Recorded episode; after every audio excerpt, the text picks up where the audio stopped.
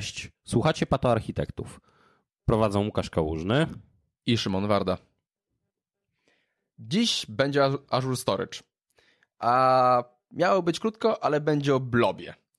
Tak, pewnie się dziwicie. Wstęp do Bloba. Proste usługi. Jak sobie popatrzymy, to proste one się tylko wydają. Tak, to miał być krótki odcinek trzystuminutowy, w którym powiemy o całym Azure Storage. No, wyszło, że będzie kilka dużo dłuższych odcinków. Tak, fajnie to przedstawia korespondencja z Szymonem. Pierwsza, będzie nudny odcinek. Dostaję dzień potem maila. Będzie super. Przygotowanie finalne. O Boże, ile tego jest. Dobra, czas na linki. Czas na linki, wreszcie. Yy, tym razem ja zacznę z linkami. Dobra.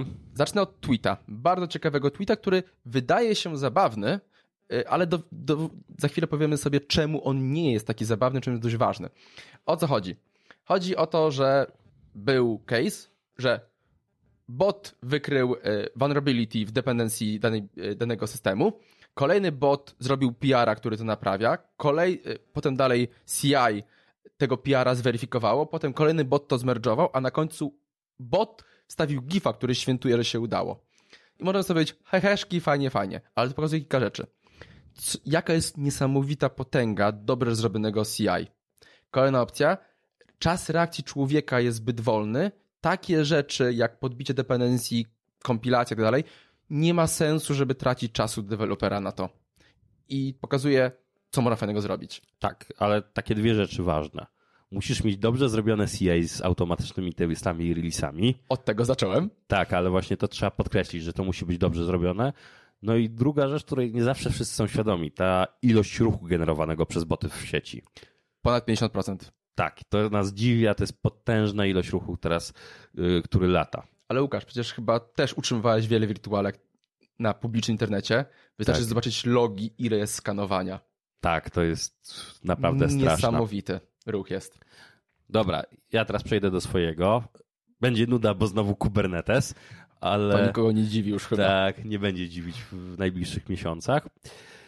Ale ciekawa rzecz, ponieważ o kosztach i fuck-upach, a to lubimy najbardziej, yy, czyli bardzo fajny wpis na temat... Yy, błędu, który kosztował parę tysięcy.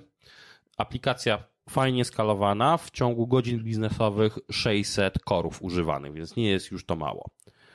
I teraz było tutaj cały opis właśnie filozofii, jakie były problemy z limitami, a dokładniej ta filozofia troszeczkę cloudowa wypaczona była przez ludzi, którzy użyli tego Kubernetesa, tam dokładnie G K E, i używali jednokorowych maszyn wirtualnych. Brzmi fajnie. Tak, brzmi fajnie, ale okazuje się, że scheduler nie wykorzystywał tego efektywnie i yy, minimalne wartości, które są w Kubernetesie też określane, te limity właśnie i aplikacje, które stoją idle, też biorą udział w ustalaniu zasobów do schedulingu i mieli zrobiony po prostu over provisioning, mieli zamiast, yy, mieli over provisioning zrobiony zasobów, czyli mieli ich więcej niż aplikacja potrzebuje, zamiast wysycać je porządnie. Tak, to chyba było rzędu dziesięć do dwudziestu procent mieli użycie. Tak, dokładnie. Więc potem jak zaczęli, wybrali sobie szesnastokorowe, jak dobrze kojarzę z wpisu, maszyny, to osiągnęli właśnie takie najlepsze wysycenie tych zasobów. Więc to jest bardzo ważne. To, co mówimy w kontekście chmury o tych małym skalowaniu, małe nie oznacza zawsze małe. Wszystko zależy od kontekstu tak naprawdę. Nie, rada, która aplikuje się do Google'a albo do jednego systemu, nie aplikuje się zawsze do nas, więc tak, wszystko trzeba mierzyć, podsumujmy. Tak, jednokorówki są dobrze, kiedy cała twoja instancja wymaga jednego kora aplikacji, a nie kiedy chcemy robić high density. Tak, to by się zgadzało. No dobrze, przejdźmy do sedna, czyli do bloba. No to zacznijmy od początku, czyli od tego, gdzie się w ogóle to wszystko zaczęło. Łukasz. W, yy... Wiesz co? Zaczęło się od serverlessu. Powinienem sam się teraz wypikać za te brzydkie słowa albo przeklnąć przy nim. Więc zaczęło się właśnie od pasu. A ten serverless dorzuciłem, bo to kolejny model billingowy. Ale serverless jest modelem billingowym. Jak naprawdę pasa można ładnie przekształcić właśnie w serverlessa, jeżeli płacimy za użycie i się tym martwimy. Tak. I, I... Taki, taki blob, taki storage to jest właśnie przykład niby pasa, ale też serverlessa, bo płacimy za konsumpcję. I nie możemy skalować z oczywiście z gwiazdką, tego, co jest pod spodem tak naprawdę. Tak, dokładnie. To, co mamy, to mamy. Dobra. A to zacznijmy w ogóle od tego, czy można w ogóle zbudować aplikację w chmurze, nie dotykając bloba? Wiesz co? Yy, tak i nie. Zwykle większość systemów potrzebuje gdzieś przechowywać dane i bardzo często pliki, więc jest to taka podstawowa usługa Azure'a. No i teraz bardzo ważne, to jest building block każdej kolejnej usługi w większości przypadków. Dobra, I... to czemu właściwie ludzie z tego korzystają? Czemu warto korzystać z bloba właściwie? Yy, no to tak jak wcześniej powiedziałem. Pierwsze, potrzebujemy gdzieś składować dane, jakieś pliki, właśnie jakieś pliki, to co wspomniałem.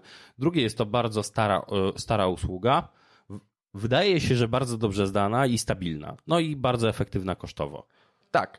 I to, co ty wspomniałeś właściwie, i to katwani widać w Terraformie, którego tak bardzo lubię, to jest to, że masę rzeczy, których używamy, pod spodem korzysta właśnie z bloba i ma integrację z blobem, to jest też bardzo ważne. Całe eksporty logów, z Application Insights, z app serwisów, cały Azure Functions siedzi de facto na, na Azure Storage'u, blobie i Table Storage'u. Tak. No i w sumie każdy, prawie duża, może duża ilość osób w I T, w szczególności na kontraktach B dwa B, czy też przedsiębiorców, nieświadomie korzysta z tego bloba. Bo jeżeli pójdziemy sobie w specyfikację jedno, jednolitego pliku kontrolnego, to zobaczymy, że jest, służy tam do uploadu właśnie Azure Storage, czyli uploadujemy nasze, nasze zeznania, ten jednolity plik kontrolny do Azure Storage'u i wykorzystujemy kilka ciekawych mechanizmów pod spodem, ale o tym będziemy mówić w innych odcinkach, więc zapamiętajcie, że ten J P K pod spodem aktualnie to jest Azure Storage.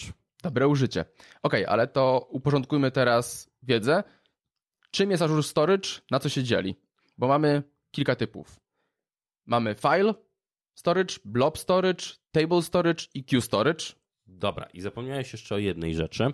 Zapomniałeś o Data Lake'u V dwa, który teraz wchodzi do użycia bardzo mocno, który też bazuje na blob i co ciekawe przynosi też taki multi-access do danych, czyli można dostać się do tych samych danych po różnych A P I. To jest ciekawa rzecz w Microsoftie, która zaczyna się dziać, bo tak samo dzieje się z Cosmos D B, ale Data Lake to też znowu oddzielny odcinek. Utnijmy, utnijmy to.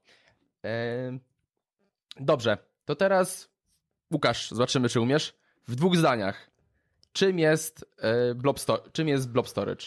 Dobra, to pasowa usługa do obiektowego przechowywania pliku i pozwala na dostęp po A P I. Blob za to to po prostu zapisany ciąg danych oraz jego metadane w postaci klucz-wartość. Dlatego właśnie mówimy o obiektowym storage'u. Kiedyś się w tych dwóch zdaniach wyrobisz, ale okej. Okay. To były dwa zdania z przecinkami. No dobrze, niech będzie. Okej, okay. Blob jako sam to nie jest w ogóle jednolite podejście. Pojęcie nie jest jednolite. Mamy typy.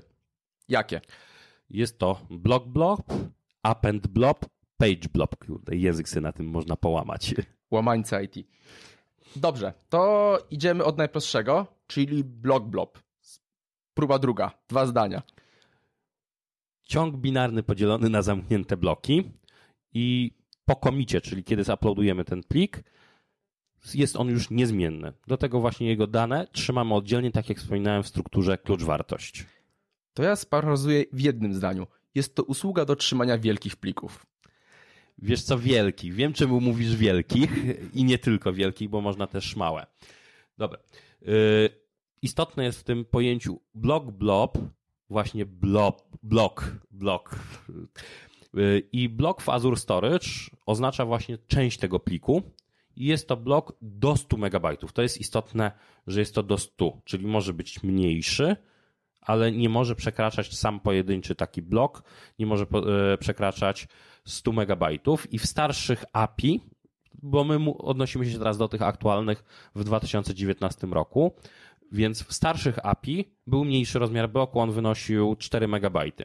I tam jest jeszcze kolejny limit, który mówi o tym, ile możemy mieć takich bloków, czyli pięćdziesiąt tysięcy, co daje nam w sumie około cztery przecinek siedemdziesiąt pięć terabajta danych w pojedynczym pliku. Dlatego Szymon powiedział o wielkich plikach, a ja trochę skracam to do mniejszych, bo można też używać tego do mniejszych. Oczywiście można. Ale zaznaczmy, czym, czym jest blok w blok blobie? Jest to logiczny podział te, tego pliku, na którym operujemy. Tak, logiczny. I on wynika właśnie z architektury, w jaki sposób Azure składuje pliki. No i z tego też wynikają właśnie całe limity storage, storage accountów, ponieważ grupują to w jeden logiczny duży ciąg, gdzie to się znajduje. I takie dwa limity, które nas na początku interesują, to to, że pojedyncze konto storage'owe ma wydajność dwadzieścia tysięcy ajopsów, raczej mhm. operacji na sekundę, bo tro, operacji właśnie na sekundę, których tam robimy, requestów na sekundę. Tak. I ma limit wielkości, czyli w, w, w zależności jeszcze od regionu, to jest ciekawe, w Europie i w Stanach możemy przechowywać do dwóch petabajtów, przy czym przy Data Lake'u jeszcze to się trochę różni, oraz do pięćset terabajtów w innych regionach, w tym U K. Czyli U K już nie jest, można powiedzieć, Europą. Tu im się udało. Tak. Dobra, ale teraz ruszyliśmy o samych blokach. Czemu te bloki są ważne? Tak, może z perspektywy aplikacyjnej. To jest to, że fajny trik i czemu ja zacząłem, że to jest za dużych plików, bo jakbyśmy chcieli robić upload takiego pliku, który na przykład ma dwa tera, to to się nie uda za bardzo albo będzie trwało bardzo, bardzo długo. A blok nam daje to, że możemy podzielić sobie na te, ten cały plik na bloki, robić upload równoległy, tak naprawdę wszystkich bloków, zaoszczędzamy, oszczędzamy na czasie. I teraz co jest fajne? H T T P jako taki nie ma transakcyjności, ale co możemy zrobić? Każdy blok ma podpis, yy, skrót M D pięć, możemy zweryfikować, czy się zuploadował cały. Jak się zuploadował cały, to robimy commita na poszczególnym bloku, dzięki czemu wiemy, czy dany plik się zuploadował w całości i dokładnie możemy, jak się coś nie udało, M D pięć zwróciła złą wartość, robimy upload ponowny tego, tego pojedynczego małego czanka. To tak. Jest mega fajny feature. I dwie rzeczy aplikacyjne, o których zwróciłeś uwagę, czyli właśnie to jest H T T P A P I. Tak, bardzo dostęp, ważne. Tak. I drugi rzecz, przez to, że mamy te bloki, mimo że to jest ten plik po komicie jest jedną całością, to tu mamy jeszcze multithreading, czyli możemy sobie wielowątkowość, czyli możemy sobie wielowątkowo wysłać taki plik, tego, tego blok bloba. Dokładnie. Dobra, no to idziemy do kolejnej usługi. Append blob. Wyrobisz się w dwóch zdaniach? Nawet w jednym. Wow. To, to po prostu rozszerzenie blob, do którego można wpisywać bloki na koniec. Okej, okay, dobra. Jak w tym momencie będą wyglądały limity? Bo yy, będą inne. Tak, różnią się, więc rozszerzenie bloba, ale też przez to się różnią. I to mocno. Czyli możemy dopisywać bloki o wielkości cztery megabajty, czyli cały append blob jest złożony z bloków o wielkości cztery mega. I to daje nam teraz taki sam limit jak w przypadku bloba. Możemy mieć tylko pięćdziesiąt tysięcy bloków. Czyli w przybliżeniu jest to sto dziewięćdziesiąt pięć gigabajtów. Tak duży plik możemy zbudować. Okej, okay, dobra. To Szymonie, to teraz ja Ciebie przepytam z tego. Do czego możemy to użyć? Jakie scenariusze aplikacyjne? Okej. Okay. Bardzo częsty case, gdzie to wykorzystujemy, to są oczywiste logi. Wiadomo, zapisujemy, logi są zawsze przyrostowe, możemy sobie buforować ładnie i wysyłać logi. I jakby się na tym skończyło, to usługa fajna, ale bardzo wąskie zastosowanie. Ale są też takie opcje, że czasami musimy pisać taki audit trail, czyli co się działo w aplikacji, nawet z punktu widzenia biznesowego. Co jest mega fajne w append blobie, to jest to, że możemy tylko appendować. To, to jest ważne, czyli dodajemy na koniec. Czyli platforma nam daje pewność, że nie nadpiszemy czegoś, albo że ktoś nam czegoś nie nadpisze. I to jest fajna funkcjonalność, to po prostu możemy mieć za friko samej usługi. Z rzeczy ostatnich tak naprawdę, to pamiętajmy, że tu, tu też możemy przechowywać duże pliki, ale co jest ważne, możemy je strumieniować. Czyli niektóre rzeczy typu na przykład wideo, nie ma sensu, żebyśmy na przykład pobierali na przykład stu gigowy plik lokalnie do aplikacji i potem wysyłali go równolegle w blokach do blok bloba. Możemy, jak ten plik przychodzi, chunkować go na czteromegabajtowe części i zaczynać od razu wysyłać, czyli appendować do tego pliku. I to jest też bardzo fajne stosowanie. Cały przypadek jest o tyle fajny, że z poziomu A P I dotądowego mamy append from stream, fajnie się chunkuje i mamy append from file, czyli faktycznie możemy wysyłać te duże pliki w tak, tak, jak do nas przychodzą. Tak, tylko ważne, jak przychodzą, co powiedziałeś, czyli jak już coś mamy całego u siebie, to robimy blok Bloba, dokładnie, a coś, co chcemy zestreamo- streamować, że tak powiedzmy, robimy i zamykamy to, yy, zamykamy to wtedy w append blobie.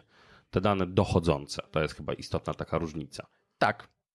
Usługę trzeba dobierać do tego, jak wykorzystujemy i co możemy zrobić. Dobrze, to tyle z tego typu. To teraz page blob w dwóch zdaniach.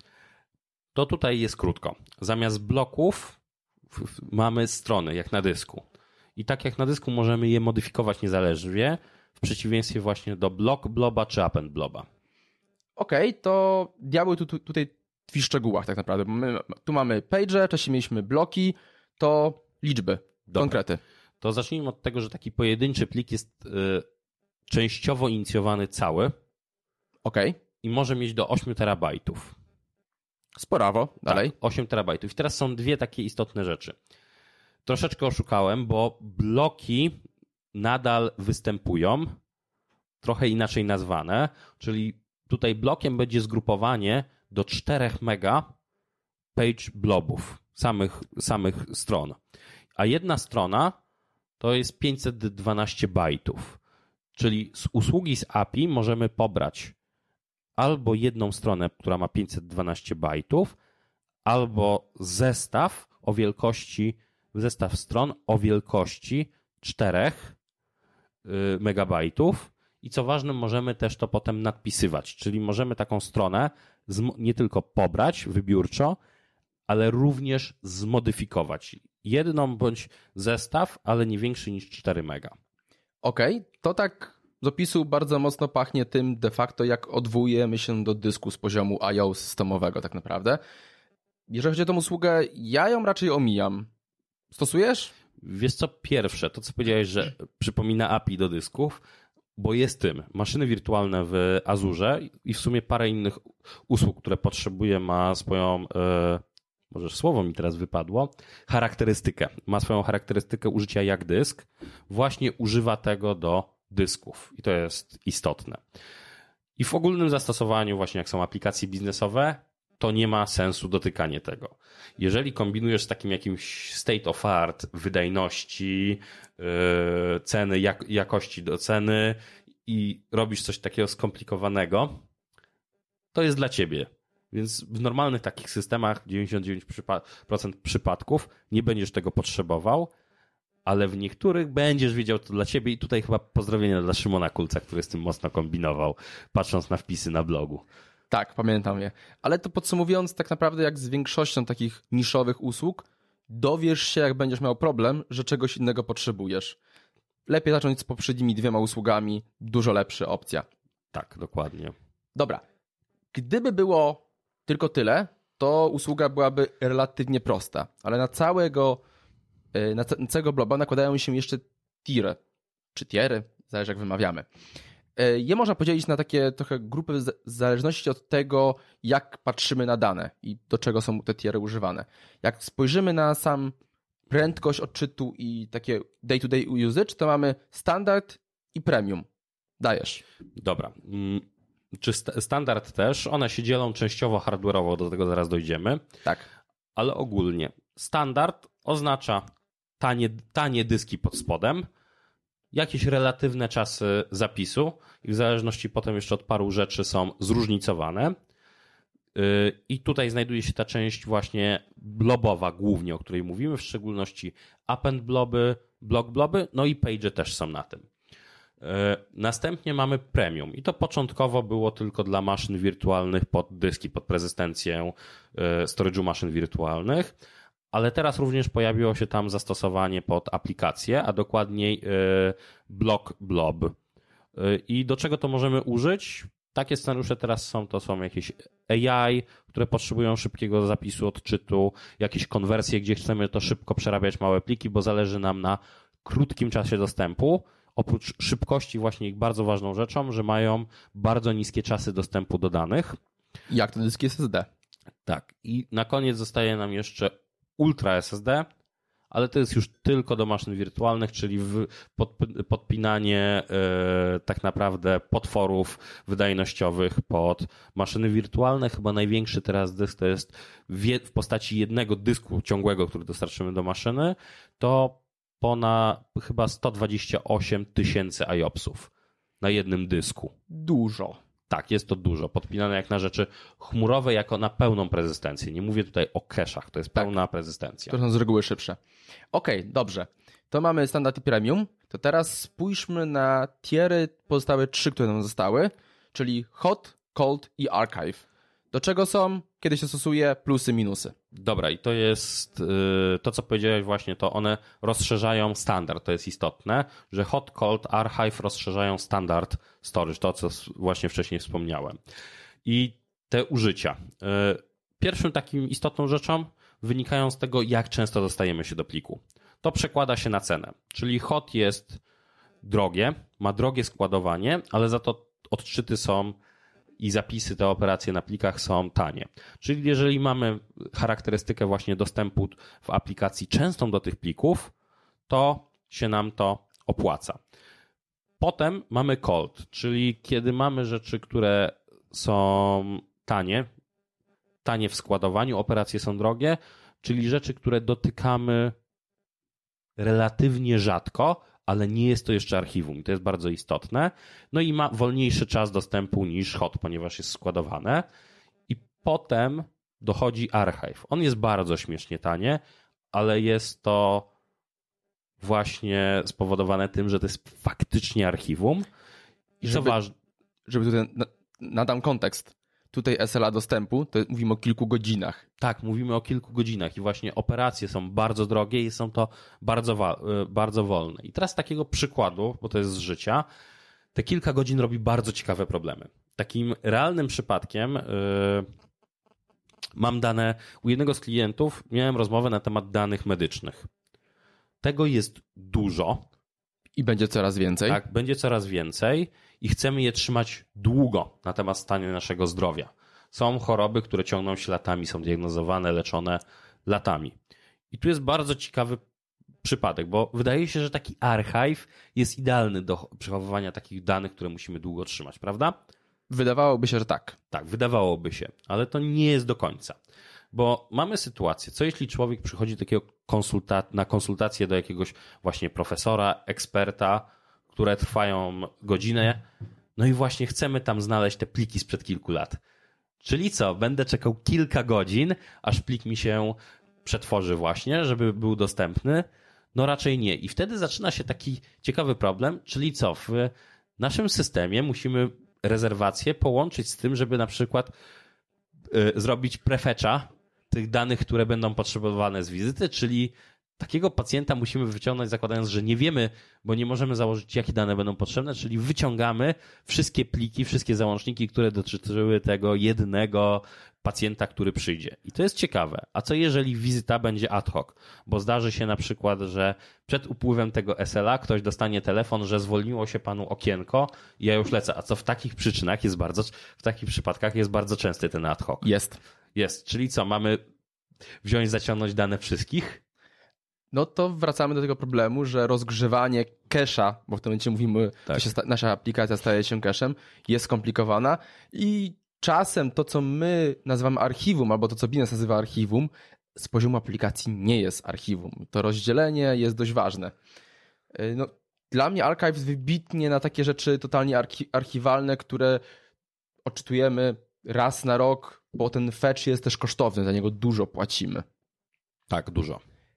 Dobra, ale jak już mówimy o tierach, to nie jest znowu tak, że te dane są przypisane do tierów na zawsze i musimy potem migrać aplikacyjnie. Dane można migrować między tierami. Jak to wygląda? Wiesz co, to po pierwsze w uproszczeniu jest sobie do tego A P I, w którym mówimy, w jakim tierze ma być nasz plik. Czyli mówimy mu, hej mój drogi, będziesz w hocie, coldzie albo archive i możemy to zmieniać. No i też nie zawsze chcemy to sami automatyzować, takie zmiany. Normalne, że chcemy się pozbywać takich komponentów z systemu, ewentualnie je konfigurować. Tak.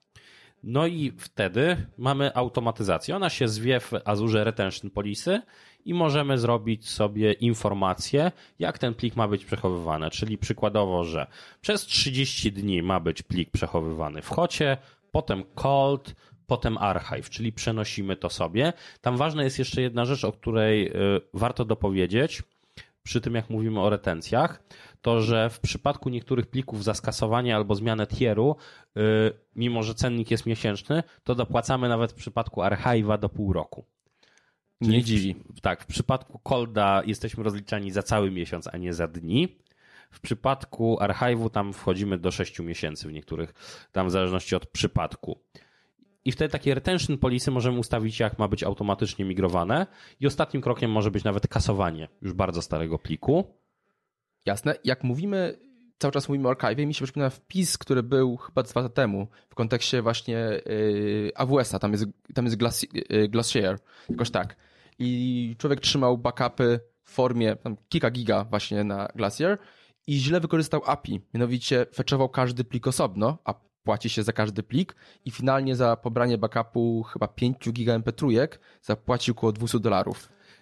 Tak, uwaga na pobieranie danych, to tak, co powiedziałeś. Jeszcze fajna rzecz, bo powiedziałeś o A W S-ie, to przypominając, S trzy w sumie jest pierwszą usługą blobową. Tak. W Microsoftie przed Azurem, o dziwo, też anegdotycznie, była wcześniej usługa, zawsze zapominam nazwy, wyszła rok po S trzy, to będzie dwa tysiące piąty rok bodajże, i jest to, był w ramach usług, usług tych live biznesowych, bo takie dawno, dawno temu było w Microsoftie. Jest to odpowiednik Service Bus Relaya obecnego.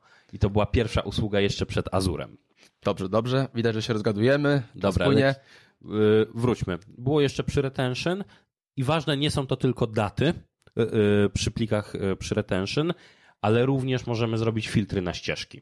Czyli jakiś wirtualny katalog, nazwy, prefiksy. To jest istotne. Znaczy w ogóle cały automation w Azure naprawdę jest bardzo potężny, a nawet jeżeli go nie ma, do tego się fenomenalnie funkcje sprawdzają. Tak, fenomenalnie, ale w tym retention policy jest i ważne, ono jest dostępne, nie jest to żadne A P I takie po boku, tylko jest to w ramach resource managera, czyli można to zautomatyzować armem, którego nie cierpisz, template'ami armowymi, których nie cierpisz, ale równie dobrze Terraformem wepnąć takie ustawienie, czyli nie musi robić tego aplikacja, tylko może to się pojawić jako element konfiguracji środowiska. Dobra, będziemy powoli wrapowali, bo to odcinki trochę krótsze niż nasze zwykłe godzinne. Poeksperymentujemy. Jakieś good practices?